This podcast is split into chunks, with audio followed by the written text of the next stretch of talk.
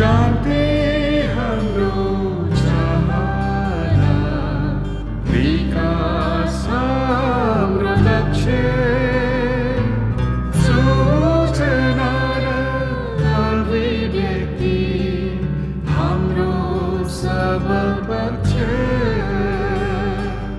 हामी नेपालका सामुदायिक रेडियो। सामाजिक रूपान्तरणका लागि यो हो सामुदायिक सूचना नेटवर्क सीआईएन। अहिले बेलुकीको साढे सात बजेको छ।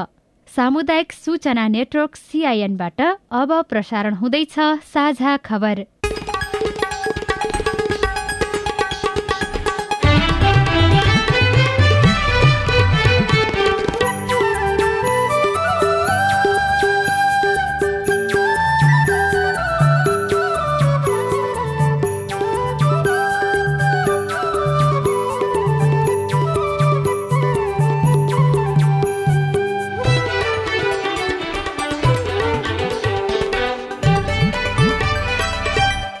सीआईएनको साझा खबरबाट दीपक आचार्यको नमस्कार।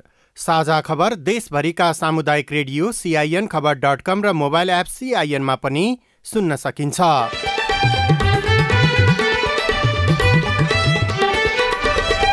यमपञ्चक अन्तर्गत आज भाइटिका, जनकपुर सहित मिथिला क्षेत्रमा भरदुतियाको उल्लास। स्याङ्जाको कालीगण्डकी गाउँपालिकाद्वारा तिहारमा फूल बिक्री गरेर पाँच लाख आम्दानी, ड्रागनको पनि खेती सुरु। किसानहरूलाई पनि उत्साहित गराएर गाउँपालिकाले नै सुरुवात गरेको छ। कतिको फर्स्ट आउँछ भनेर एउटा नमुनाको रूपमा गरियो, तर फुल खेती यस उत्साहजनक राम्रै भयो। अहिले काङ्ग्रेसमा सभापति सहित मुख्य पदाधिकारीको आकांक्षी धेरै। नेकपा एमालेमा ओलीको सर्वसम्मत हुने तयारी। नेतृत्वको चर्चा महाधिवेशन हलमा प्रवेश गरेपछि मात्र हुने नेताहरूको अनुमान। प्रतिनिधिहरूले कसलाई चुन्छन् त्यसमा भर पर्छ। महाधिवेशनका प्रतिनिधिहरूले जसलाई मतदान गर्छन् बढी मत जसको आउँछ उहाँहरू चुनिनुहुन्छ। युनिक अल्पसंख्यक समुदायलाई स्वास्थ्य सेवा लिँदा समस्या, छुट्टै उपचार कक्षको माग। स्वास्थ्य बीमा कार्यक्रम प्रभावविहीन। विद्यालय शिक्षामा उद्यमशीलता जोड्ने प्रयास, एक शिक्षण संस्था एक उद्यम कार्यक्रम। विद्यालय उमेरदेखि नै काममा जोडिन सक्यो भनेदेखि कामप्रति उनीहरूको चाहिँ सकारात्मक धारणा बस्ने भयो एकातिर, अर्कोतिर चाहिँ नि उनीहरूले सिप पनि विकास गर्ने भए। र युरोपेली देशमा फेरि कोरोना संक्रमणको केन्द्र बनेकोमा विश्व स्वास्थ्य संगठनको चिन्ता। टी ट्वेन्टी विश्वकप अन्तर्गतको आजको खेलमा अस्ट्रेलिया विजयी।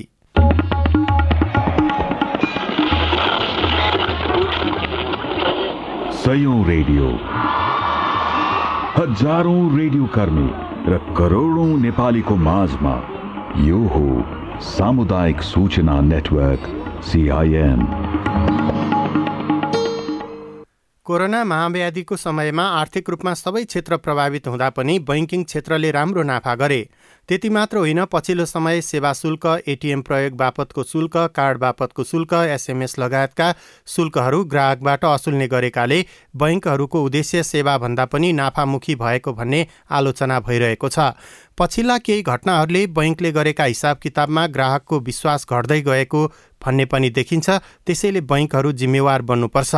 अब खबर सोभिता रिसालबाट। तिहारको पाँचौं दिन आज भाइटिका। दिदी बहिनीले आफ्ना दाजुभाइलाई श्रद्धा, आस्था र निष्ठाका साथ दीर्घायु, आरोग्य र ऐश्वर्य प्राप्तिको कामना गर्दै परम्परा अनुसार सप्तरङ्गी टीका तथा मखमली र सयपत्रीको माला लगाएर मनाइएको छ। प्रत्येक वर्ष कार्तिक शुक्ल द्वितीयाका दिन मनाइने नेपालीको दोस्रो ठूलो चाड तिहारको मुख्य दिन आज दाजुभाइले दिदीबहिनीबाट टीका ग्रहण गरेका छन्।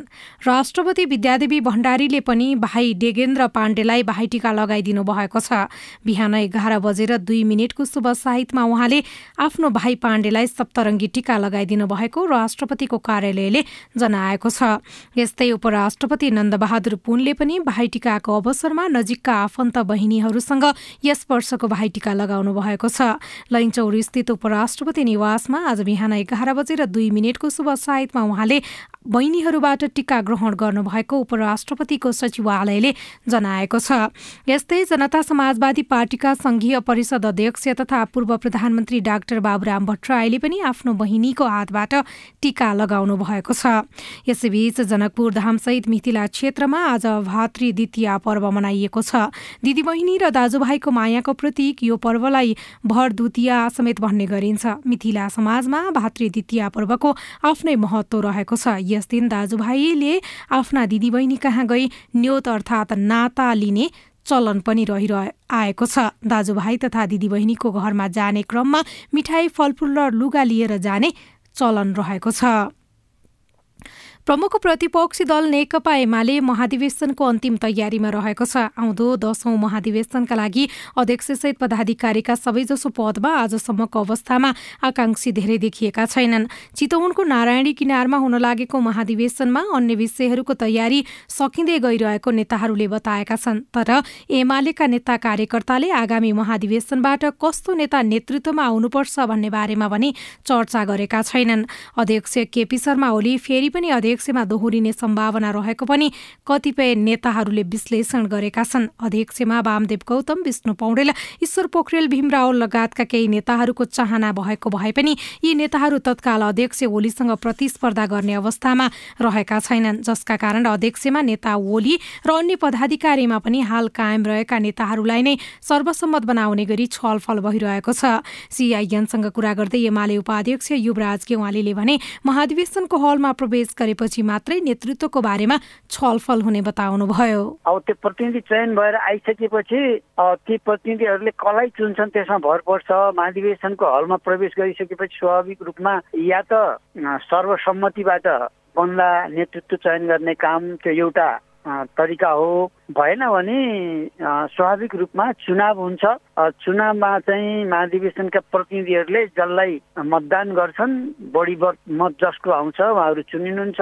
तपाईँ उपाध्यक्ष हुनुहुन्छ, अहिले तपाईँको व्यक्तिगत चाहना चाहिँ अबको महाधिवेशनमा केमा उम्मेदवारी दिने हो? अब म उपाध्यक्ष अब निर्वाचित भएँ, नौमा आठौँमा म सचिव निर्वाचित भएँ होइन। म चाहिँ अब स्थायी कमिटीको सदस्य भएकै छप्पन्न सालदेखि लगातार भइरहेछु। अब उपाध्यक्ष भन्दा तलको तहमा चाहिँ उम्मेदवारी दिनुपर्ने चाहिँ त्यस्तो हुँदैन होला। अब माथि त दुईटा पद मात्रै छन्, त्यसो भएको हुनाले अब के गर्ने हो? पहिला चाहिँ अब सबै सरसल्लाह हामी गर्छौँ, त्यसपछि के गर्ने कसरी जाने त्यो पनि अब मेरो व्यक्तिगत कुरा मात्रै भन्दा पनि अब सबै नेताहरूसित पनि अलि सल्लाह गर्नु पर्ला। अहिले जुन वरिष्ठ उपाध्यक्षको पद सिर्जना गरिएको छ त्यो मेरा लागि हो भनेर ईश्वर पोखरेलले अभिव्यक्ति दिनु भएको छ। त्यसो भए तपाईँले अब अध्यक्षका लागि उम्मेदवारी दिने हो? उहाँको पनि त्यसरी आएको छैन। उहाँको पनि के छ भने अब यदि पार्टीले, कमिटीले, नेताहरूले, साथीहरूले त्यो चाहिँ आवश्यकता देख्नु हो भने त्यहाँ पनि हुन सक्छु, नत्र जहाँ आवश्यक छ त्यही हुन्छ भनेर उहाँले पनि त्यसरी बोल्नु भएको छ होइन। मैले पनि भन्ने त्यही हो। अहिले अध्यक्षमा केपी शर्मा ओली हुनुहुन्छ, फेरि पनि उहाँसँग प्रतिस्पर्धा गरेर नेतृत्व लिन सक्ने कोही पनि देखिएन भन्ने खालको बाहिर चर्चा छ। तपाईँ के भन्नुहुन्छ यसमा? चालिस पचास वर्ष साठी वर्ष निरन्तर रूपमा पार्टीमा काम गरेका योग्य क्षमतावान व्यक्तिहरूको एउटा ठुलो पङ्क्ति छ, तपाईँले देखि पनि राख्नु भएको छ, हेरिराख्नु भएको छ। त्यसो भएको हुनाले ती व्यक्तिहरू चाहिँ आवश्यकता पर्दा अध्यक्ष चलाउन सक्ने, उपाध्यक्ष, सचिव, महासचिव चलाउन सक्ने त्यो हैसियतका मान्छेहरूको एउटा पङ्क्ति नै छ। सहमति बने भने स्वाभाविक रूपमा विभिन्नले विभिन्न ठाउँमा उम्मेदवारी दिने र चुनावबाट टुङ्गो लगाउने यी दुईटै विकल्प छ। यसअघि पार्टी नफुट्दै माधव कुमार नेपाल अध्यक्षको प्रतिस्पर्धी भएको भनिए पनि पार्टी फुटेसँगै एमालेमा नेतृत्वको प्रतिस्पर्धा देखिएको छैन। यसबीच मङ्सिर अन्तिममा हुन लागेको काङ्ग्रेसको महाधिवेशनमा भने सभापति सहित पदाधिकारीको आकांक्षी धेरै देखिएका छन्। सभापति पद जित्नकै लागि क्रियाशील सदस्यता र महाधिवेशन प्रतिनिधिमा चलखेल गरेको भन्दै लामो समयसम्म काङ्ग्रेसमा क्रियाशील सदस्यताको विषय टुङ्गो लागेन। अब पनि सभापतिका उम्मेद्वारहरूको चाहनाका कारण समयमा महाधिवेशन हुने सम्भावना न्यून रहेको कांग्रेसकै नेताहरू बताउँछन्। कांग्रेसमा सभापति पदको लागि हालका सभापति शेरबहादुर देउवा, वरिष्ठ नेता रामचन्द्र पौडेल, नेताहरू विमलेन्द्र निधि, ससाङ्क कोइराला, प्रकाश मानसिंह, शेखर कोइराला, रामसरन महत लगायत दसजना भन्दा बढी नेता आकांक्षी रहेका छन्। तर सभापति देउवाले आफू अनुकूल हुने गरी महाधिवेशनले पछाडि सार्न खोजेको आरोप पनि नेताहरूले लगाउँदै आएका छन्। दशैं, तिहार जस्ता चाडका समयमा पनि कांग्रेसका नेताहरू भने चुनावी माहौलमा नै व्यस्त भएका छन्। पछिल्लो चौबिस घण्टामा देशभर एक सय उनाचालिस जनामा कोरोना भाइरसको संक्रमण देखिएको छ। दुई हजार एक सय चौतिस नमुनाको पीसीआर परीक्षण गर्दा एक सय अठाइस र एक हजार सात सय अन्ठानब्बे नमुनाको एन्टिजेन परीक्षण गर्दा एघार गरी एक सय उनाचालिस जनामा कोरोना संक्रमण देखिएको स्वास्थ्य तथा जनसंख्या मन्त्रालयले जनाएको छ। कोरोना संक्रमणबाट आज एकजनाको मृत्यु भएको छ भने तीन सय छयानब्बे जना निको भएका छन्। सरकारले दुई हजार बहत्तर सालबाट शुरू गरेको स्वास्थ्य बीमा कार्यक्रम काठमाडौँ र ललितपुर बाहेक देशभरका पचहत्तर जिल्लामा लागू भइसकेको छ। सरकारले शुरू गरेको स्वास्थ्य बीमा कार्यक्रम पचहत्तरवटै जिल्लामा लागू भए पनि त्यो प्रभावकारी हुन सकेको देखिएको छैन। लागू भएका जिल्लामा पनि सेवाग्राहीले सेवा नपाएको गुनासो गर्ने गरेका छन्। यी समस्या समाधानका लागि स्वास्थ्य बीमा बोर्डको तयारी के छ? साथी स्नेहा कर्णले बोर्डका प्रवक्ता डाक्टर माधव लम्सालसँग सोध्नु भएको छ। यो गुनासोहरू एकदम धेरै आएछ। मैले भन्नुपर्दा सेवाग्राहीका गुनासाहरू तीन किसिमका देखिन्छन्। एउटा गुनासो उपचार गर्न जाँदाखेरि लाइन लाग्नु पर्यो, समयमा पाइएन। दोस्रो गुनासो सेवा त पाइयो तर भने जस्तो सेवा पाइएन, दोस्रो गुनासो। तेस्रो गुनासो भनेको औषधिहरू पाइएन। यी दुई तिनवटा किसिमका गुनासो छ।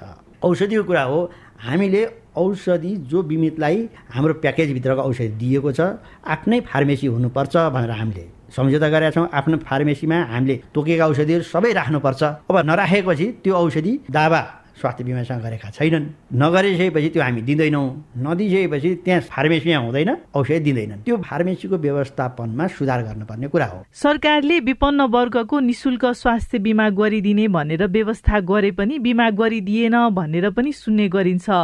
यसमा कहाँनिर समस्या छ? स्वास्थ्य बिमा कुनै पनि निशुल्क छैन। पैसो कसले तिर्दिने भन्ने मात्रै हो। सरकारले तिर्दिने कि व्यक्तिको आफ्नो खल्तीबाट तिर्ने कि अरू कसैले तिर्दिने भन्ने कुरा हो। स्थानीय सरकारले अथवा प्रदेश सरकारले अथवा सङ्घीय सरकारले पैसा दिन्छ।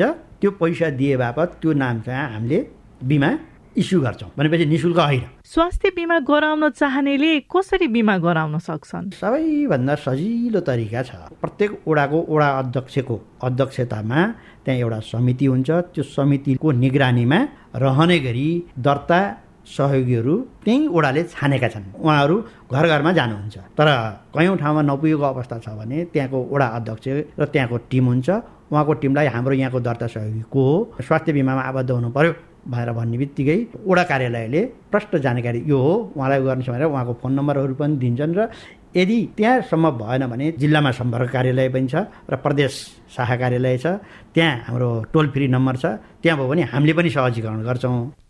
स्थानीय सरकारको सहयोग लिएर बिमा गर्न सकिने बिमा बोर्डले जनाएको छ। साझा खबरमा एउटा विदेशको खबर। अमेरिकाको टेक्सासमा आयोजना भएको एउटा संगीत मेलामा भागदौड मचिँदा आठजनाको मृत्यु भएको छ, तीन सय भन्दा धेरै घाइते भएको बीबीसीले जनाएको छ। संगीत मेलामा केही व्यक्ति अचानक स्टेजतर्फ अगाडि बढ्न खोज्दा भागदौड भएको हो। र खेल खबरमा आईसीसी टी ट्वेन्टी विश्वकप अन्तर्गत आज भएको खेलमा अस्ट्रेलिया विजयी भएको छ। दुबईको आबुधाबीमा भएको खेलमा अस्ट्रेलियाले वेस्ट इन्डिजलाई आठ विकेटले पराजित गरेको हो। टस जितेर पहिले ब्याटिङ गरेको वेस्ट इन्डिजले निर्धारित बीस ओभरमा सात विकेट गुमाएर एक सय सन्ताउन्न रन बनाएको थियो। वेस्ट इन्डिजले दिएको लक्ष्य अस्ट्रेलियाले सोह्र दशमलव दुई ओभरमा दुई विकेट गुमाएर पूरा गरेको हो। आजै हुने अर्को खेलमा इङ्ल्यान्ड र दक्षिण अफ्रिका बीच प्रतिस्पर्धा हुनेछ। यूनिक अल्पसंख्यक समुदायलाई स्वास्थ्य सेवा लिँदा समस्या। ट्रान्सजेन्डरहरू गएपछि महिला डाक्टर कहाँ पठाउँछ, महिला डाक्टरले चाहिँ पुरुष डाक्टर कहाँ पठाउँछ, डाक्टरको पनि व्यवस्था छैन।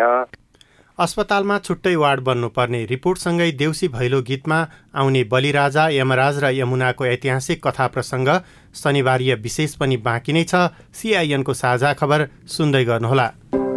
सामाजिक रूपमा वञ्चितीकरणमा परेका समुदायका लागि संयुक्त राष्ट्र संघमा पूर्णकालीन यूएन ट्रेनीशिप प्रोग्रामको अवसर। संयुक्त राष्ट्र संघले एघार महिने पूर्णकालीन यूएन ट्रेनीशिप प्रोग्रामको लागि सामाजिक रूपमा वञ्चितीकरणमा परेका समुदाय, लैंगिक तथा यौनिक अल्पसंख्यक र अपाङ्गता भएका व्यक्तिहरूलाई प्राथमिकता दिएर आवेदन आह्वान गरेको छ। यूएनको अन्तर्राष्ट्रिय स्तरको काम गर्ने वातावरणमा सहभागी हुने अवसर नछुटाउनुहोस्। प्रशासन, कृषि, गतिविधि, बाल संरक्षण, विपद न्यूनीकरण, वातावरण, शिक्षा, खाद्य सुरक्षा, लैंगिक तथा सामाजिक समावेशीकरण, सूचना व्यवस्थापन, ज्ञान व्यवस्थापन, अनुगमन तथा मूल्याङ्कन, संचार माध्यम, सामाजिक विकास, पोषण, जनस्वास्थ्य, खानेपानी तथा सरसफाई आदिको क्षेत्रमा काम गर्ने अवसर प्रदान गरिनेछ। आवेदनकर्ताको लागि न्यूनतम योग्यता: स्नातक तह उत्तीर्ण, सामाजिक रूपमा वञ्चितीकरणमा परेको समुदाय, लैंगिक तथा यौनिक अल्पसंख्यक र अपाङ्गता भएका व्यक्ति, विकासको क्षेत्रमा काम गर्ने चाहना भएको, युएनको मूल्य मान्यतालाई पालना गर्न इच्छुक, अंग्रेजी र नेपाली दुवै भाषामा आधारभूत संचार गर्न सक्ने। आवेदन दिनको लागि real solution dot com dot NP slash UNTP dash IX मा लगइन गरेर फारम भर्नुहोस् र आवश्यक शैक्षिक योग्यताका प्रमाणपत्र, नागरिकताको प्रमाणपत्र लगायतका कागजातहरू पेश गर्नुहोस् वा UN traineeship at the rate real solution dot com dot NP मा इमेल गर्न सक्नुहुनेछ। कार्तिक बाइस गते अर्थात् नोभेम्बर आठ तारिक बेलुका पाँच बजेसम्ममा आवेदन पेश गरिसक्नु पर्नेछ। यो सूचना अक्टोबर उन्नाइस को कान्तिपुर दैनिकमा पनि प्रकाशित छ। आज हामी अति नै खुसी छौं, हाम्रो घरमा आज नातिनीको आगमन भएको छ। म त उसलाई अब आफ्नै हातले तेल लगाइदिने र अरू स्याहार सुसार गर्छु। हो त, हाम्रो अर्को नाति पनि छ, उसँग रमाएर खेल्ने धोको बल्ल कोभिड उन्नाइस विरुद्धको खोपले पूरा गरिदियो। ल, हामी पनि छोरीलाई लिएर घर आइपुग्यौं। हो नि, हामी दुवैले पनि स्वस्थ रहन बेलैमा कोभिड उन्नाइस विरुद्धको खोप लगाइसकेका थियौं। अनि पो त यो खुसीलाई दोब्बर बनाउन सकियो नि। तपाईहरुले पनि कोभिड उन्नाइस विरुद्धको खोप लगाउनुहोस्, आफ्नो घरको खुसी दुई गुणा बढाउनुहोस्। नेपाल सरकार, स्वास्थ्य तथा जनसंख्या मन्त्रालय, राष्ट्रिय स्वास्थ्य शिक्षा सूचना तथा संचार केन्द्र र सेफ द चिल्ड्रेनद्वारा जनहितमा जारी। सामाजिक रूपान्तरणका लागि यो हो सामुदायिक सूचना नेटवर्क सीआईएन। तपाईँ सामुदायिक सूचना नेटवर्क सीआईएनले काठमाडौँमा तयार पारेको साझा खबर सुन्दै हुनुहुन्छ। अब बाँकी खबर। विद्यालय शिक्षामा उद्यमशीलता जोड्ने उद्देश्यका साथ एक शिक्षण संस्था एक उद्यम कार्यक्रम सञ्चालन गरिने भएको छ। राष्ट्रिय युवा परिषदले उद्यमशीलता बारेमा विद्यार्थीहरूलाई जानकारी गराउने उद्देश्यले कार्यक्रम सञ्चालन गर्न लागेको हो। परिषदका कार्यकारी निर्देशक डाक्टर बाबुराम ढुङ्गानाले सीआईएनसँग कुराकानी गर्दै एउटा प्रदेशको एउटा विद्यालयमा उद्यमशीलता कार्यक्रम सुरु गर्ने बताउनुभयो। विद्यालयलाई चाहिँ उद्यम उन्मुख गराउने, विद्यालय आफैले चाहिँ कस्तो किसिमको उद्यममा जोडिन सक्छ, छात्रवृत्ति आवश्यक पर्ने विद्यार्थीहरूलाई विद्यालयका त्यस्ता आय आर्जनका गतिविधिहरूसँग गाँसेर उनीहरूले दुई पैसा ती कमाउन्, स्टेसनरी, खानपिन, डेरा भाडा उनीहरूले आफैले जुटाउन सकुन्, काममा जोडिन सकुन्, त्यो काम र पढाइको सम्बन्ध रहोस्। जुन विषयमा पढाइ हुन्छ त्यही विषयमा चाहिँ काम भयो भने असाध्यै राम्रो हुन्छ। अझ विद्यालय उनीहरूदेखि नै काममा जोडिन सक्यो भनेदेखि कामप्रति उनीहरूको चाहिँ सकारात्मक धारणा बस्ने भयो एकातिर, अर्कोतिर चाहिँ नि उनीहरूले सिप पनि विकास गर्ने भए, पढेको कुरालाई चाहिँ भोलि व्यवहारमा परिणत पनि गर्ने भए। त्यस हिसाबले चाहिँ एउटा मोडल डेभलप गर्नको निम्ति आयोजना गरिएको कार्यक्रम हो। स्याङ्जाको कालीगण्डकी गाउँपालिकाले यस वर्ष पाँच लाख रुपियाँ बराबरको फूल बिक्री गरेको छ। फूल खेतीका माध्यमबाट स्थानीयलाई रोजगार दिने योजना अनुसार उन्नाइस रोपनी जमिनमा लगाएको सयपत्री फूल बिक्री गरेर गाउँपालिकाले पाँच लाख आम्दानी गरेको हो। गाउँपालिकाभित्रै रोजगार सिर्जना गर्ने योजना अनुसार पहिलो पटक सुरु गरेको व्यावसायिक फूल खेती सफल भएको सीआईएनसँगको कुराकानीमा गाउँपालिकाका उपाध्यक्ष सावित्री कोइरालाले जानकारी दिनुभयो। किसानहरूलाई पनि उत्साहित गराएर गाउँपालिकाले नै सुरुवात गरेको छ। कतिको फर्स्ट आउँछ भनेर एउटा नमुनाको रूपमा गरियो, तर फुल खेती यो उत्साहजनक राम्रै भयो। अहिले हामीलाई के लागेको छ भने एउटा शिक्षा के भयो भने फुलै फुलबाट पनि गाउँपालिकाभित्रका भनौँ न नागरिकहरूलाई रोजगार यही दिन सकिँदो रहेछ, यसबाट पनि मनज्ञ आम्दानी गर्न सकिँदो रहेछ भन्ने कुरा शिक्षा पाएका छौँ। अब चाहिँ थप गरेर जाने कुरा पनि हामीहरूले योजना बनाउँदैछौँ। महिला र पुरुषभन्दा फरक पहिचान भएका व्यक्तिहरू यौनिक अल्पसंख्यकको रूपमा चिनिन्छन्। अरूभन्दा फरक पहिचान भएका कारणले उनीहरूलाई समाजबाट अझै पनि फरक व्यवहार भइरहेको छ। पहिचानकै मुद्दामा लडिरहेको यो समुदायका नागरिकले स्वास्थ्य सेवा लिनमा पनि निकै समस्या भोग्दै आएको छ। जनकपुरका प्रदीप यादव बयालिस वर्षको पुग्नुभयो। आफू महिला र पुरुषभन्दा फरक हुँ भन्ने थाहा पाएपछि उहाँलाई समाजले नराम्रो दृष्टिकोणले हेर्न थाल्यो। फरक लिङ्गी भएकै कारण समस्या भोग्दै आउनुभएका प्रदीपलाई स्वास्थ्यमा समस्या आउँदा पनि विभेद भोग्नु परेको छ। डाक्टरहरूले ट्रान्सजेन्डरहरू भएपछि महिला डाक्टर कहाँ पठाउँछ, महिला डाक्टरले चाहिँ पुरुष डाक्टर कहाँ पठाउँछ। योनिकल अल्पसंख्यकहरूको जुन सेवा ट्रिटमेन्ट पाउनु पर्ने त्यो डाक्टरको पनि व्यवस्था छैन। काठमाडौँका मनिल सिंहले मिस्टर गेको उपाधि जित्नु भएको छ। पुरुषप्रति पुरुषको आकर्षण बढ्नुलाई सामान्य अर्थमा गे भनिन्छ। समाजले अझै पनि आफूहरू जस्तो व्यक्तिको पहिचान स्वीकार गर्न नसकेको पीडा त छँदैछ, स्वास्थ्य उपचारमा पनि विभेद भोग्नु परेको उहाँको अनुभव छ। डाक्टरहरू अथवा डाक्टरहरूसँग हुने अरूहरूले पनि अलिकति अर्कै नजरले देख्ने गरेको छ कि यिनीहरू यस्तो छ, यस्तो गर्ने होला, अनि त्यही भएर त यस्तो भयो होला भनेर बुझिदिने पनि गरेको छ। कतिपय ठाउँमा डाक्टरहरूले सुन्न पनि नमानेको। नीलहिरा समाजका अनुसार मुलुकको कुल जनसङ्ख्याको सातदेखि दस प्रतिशत जनसङ्ख्या तेस्रो लिङ्गी तथा समलिङ्गीहरूको हुने गरेको विश्वका विभिन्न मुलुकको अध्ययनले देखाएको छ। रूपन्देहीका अनिक राणा महिला र पुरुषभन्दा फरक लिङ्गमा जन्मिएकाहरूलाई पनि उत्तिकै रूपमा समान अधिकार दिनुपर्ने बताउनुहुन्छ।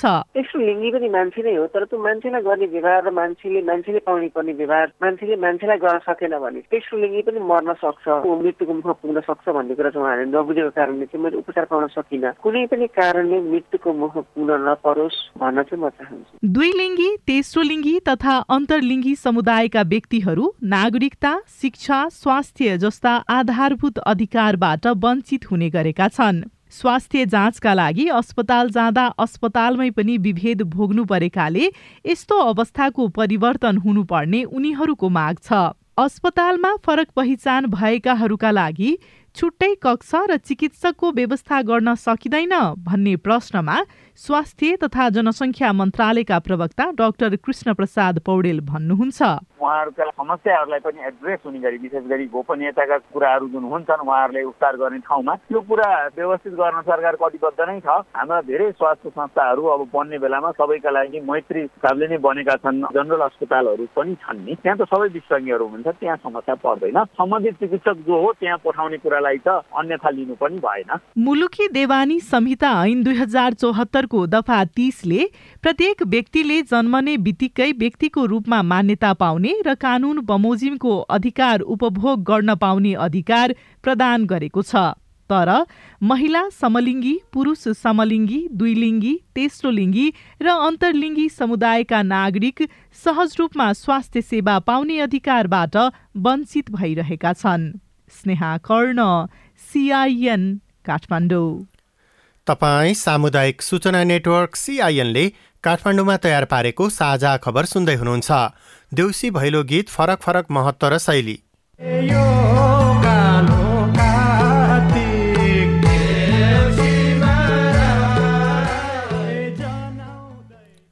रिपोर्टसँगै देउसी भैलो गीतमा आउने बलिराजा, यमराज र यमुनाको ऐतिहासिक कथा शनिबारीय विशेष बाँकी नै छ। सीआईएनको साझा खबर सुन्दै गर्नुहोला।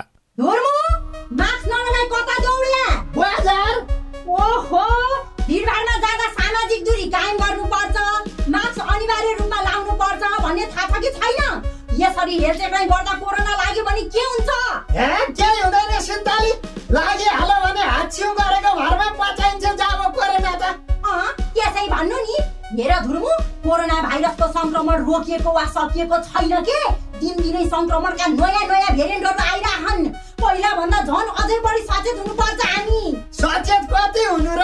पटक पटक साबुन पानीले हात धोइराखेका छ, सेनिटाइजर प्रयोग गरिराखेका छ, कोरोनाको खोप पनि लगाइसक्यो, अब गर्न चाहिँ के बाँकी रह्यो? अरे तिमी हामीले खोप लाए पनि अरूलाई पनि खोप लाउन प्रेरित गर्नुपर्छ। थाहा नभएकालाई जानकारी दिनुपर्छ। सबैजना सुरक्षित नरहेसम्म तिमी हामी पनि सुरक्षित हुँदैनौ के। त्यसैले तिम्रो, मेरो र हामी सबैको जिम्मेवारी भनेको संक्रमण फैलिन नदिनु हो। ल ल हिँड त, तिमी र म मिलेर गाउँघरमा यो सन्देश पुर्याइहालौँ। हिँड छिटो। ओके छ त। यदि तपाईँ खोपका लागि योग्य हुनुहुन्छ अथवा खोप लगाउन छुट्नु भएको छ र तपाईँको गाउँठाउँमा पनि नेपाल सरकारले कोरोना विरुद्धको खोप अभियान सञ्चालनमा ल्याएको छ भने तुरन्त खोप लगाइहाल्नुहोस्। खोप लगाइसकेपछि पनि नेपाल सरकारले सुझाएका सुरक्षाका मापदण्डहरूको अनिवार्य रूपमा पालना गर्नुहोस्। आईएनएफ नेपालद्वारा जनहितमा जारी सामाजिक रूपान्तरणका लागि यो हो सामुदायिक सूचना नेटवर्क सीआईएन। तपाईँ सामुदायिक सूचना नेटवर्क सीआईएनले काठमाडौँमा तयार पारेको साझा खबर सुन्दै हुनुहुन्छ। अब शनिबारीय विशेष। तिहार नेपालीहरूको एउटा पुरानो सांस्कृतिक पर्व हो। औँसीको दिन महिलाहरूले भैलो खेल्छन् भने गोरु तिहार र भाइ तिहारको दिन पुरुषहरू जम्मा भएर देउसी खेल्ने प्रचलन छ। देउसीको शाब्दिक अर्थमा आफ्नै व्याख्या भए पनि नेपालका प्राय सबैजसो क्षेत्रमा देउसी खेल्ने गरिन्छ।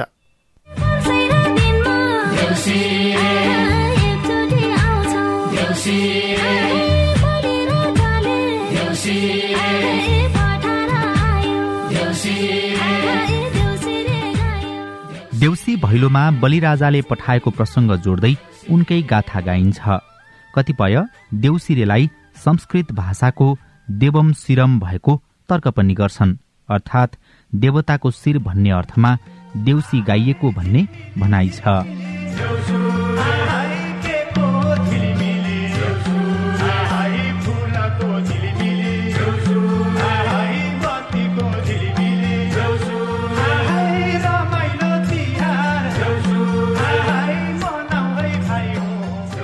सुरुदेखि अन्त्यसम्म एउटै फाँकीमा गाइने देउसी भैलो ठाउँ अनुसार फरक लवजका हुन्छन्।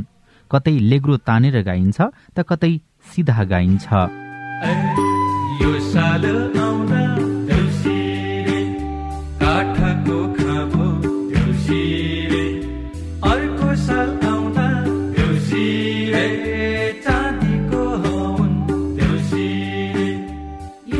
कसैले देउसिरे भन्छन्, कसैले चाहिँ दौसिरे भन्छन्।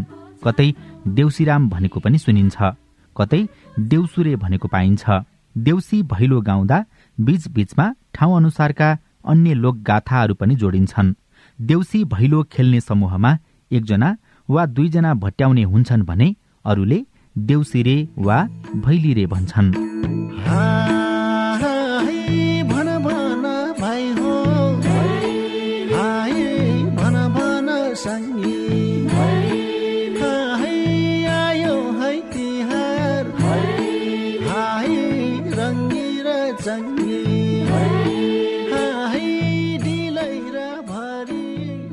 पहाडी क्षेत्रमा देउसी खेल्दा ब्राह्मण क्षेत्री समुदायले बालन भजन पनि गाउने गर्छन्। बालन गाउँदा रामायण, महाभारत र पौराणिक प्रसङ्गहरू समेत जोडिन्छ। देउसीका लागि मादल अनिवार्य बाजा हो।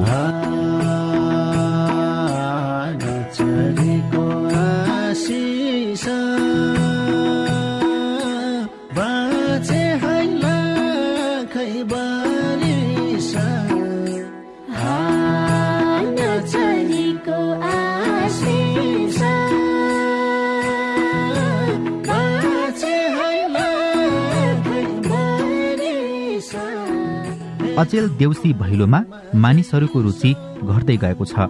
मनोरञ्जनका अन्य सामग्रीको व्यापकताका कारण देउसी भैलो खेल्ने चलन घट्दै गएको कतिपयको बुझाइ छ। तर आधुनिकताले छपक्कै छोपे पनि मौलिक संस्कृति भुल्न नहुने सांस्कृतिक विज्ञहरू बताउँछन्।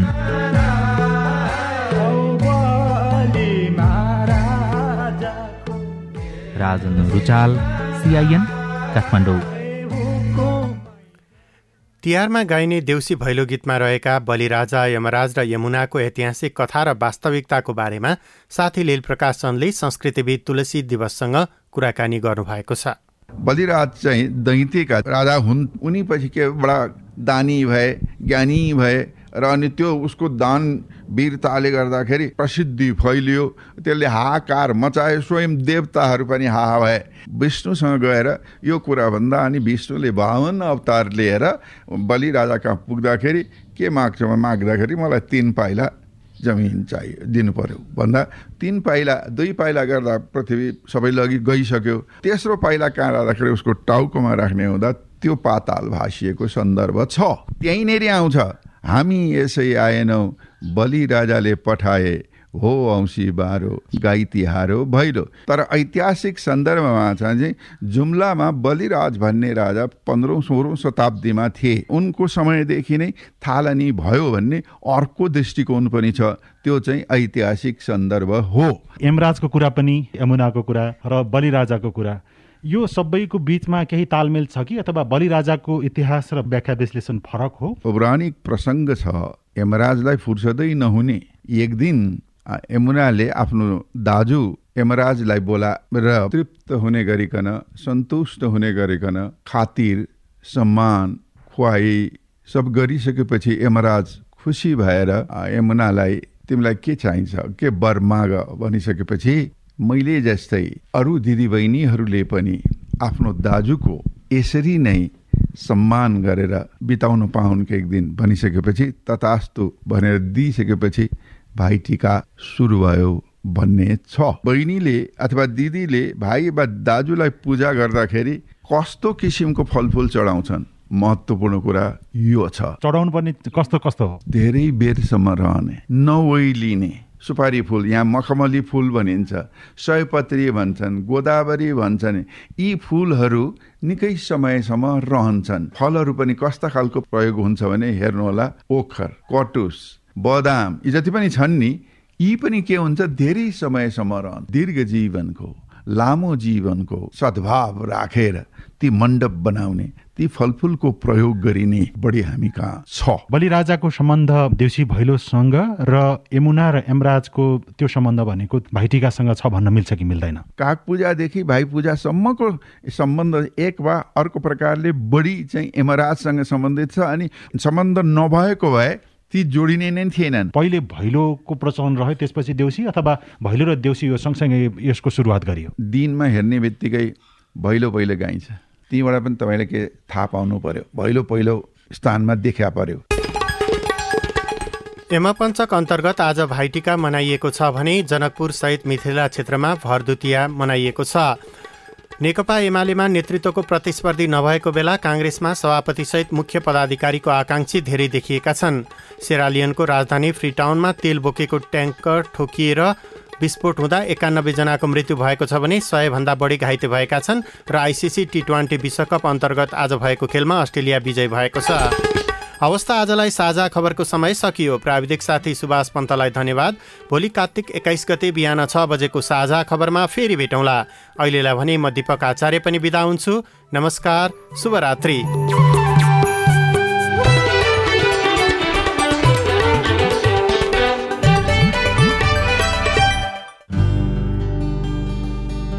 शान्ति।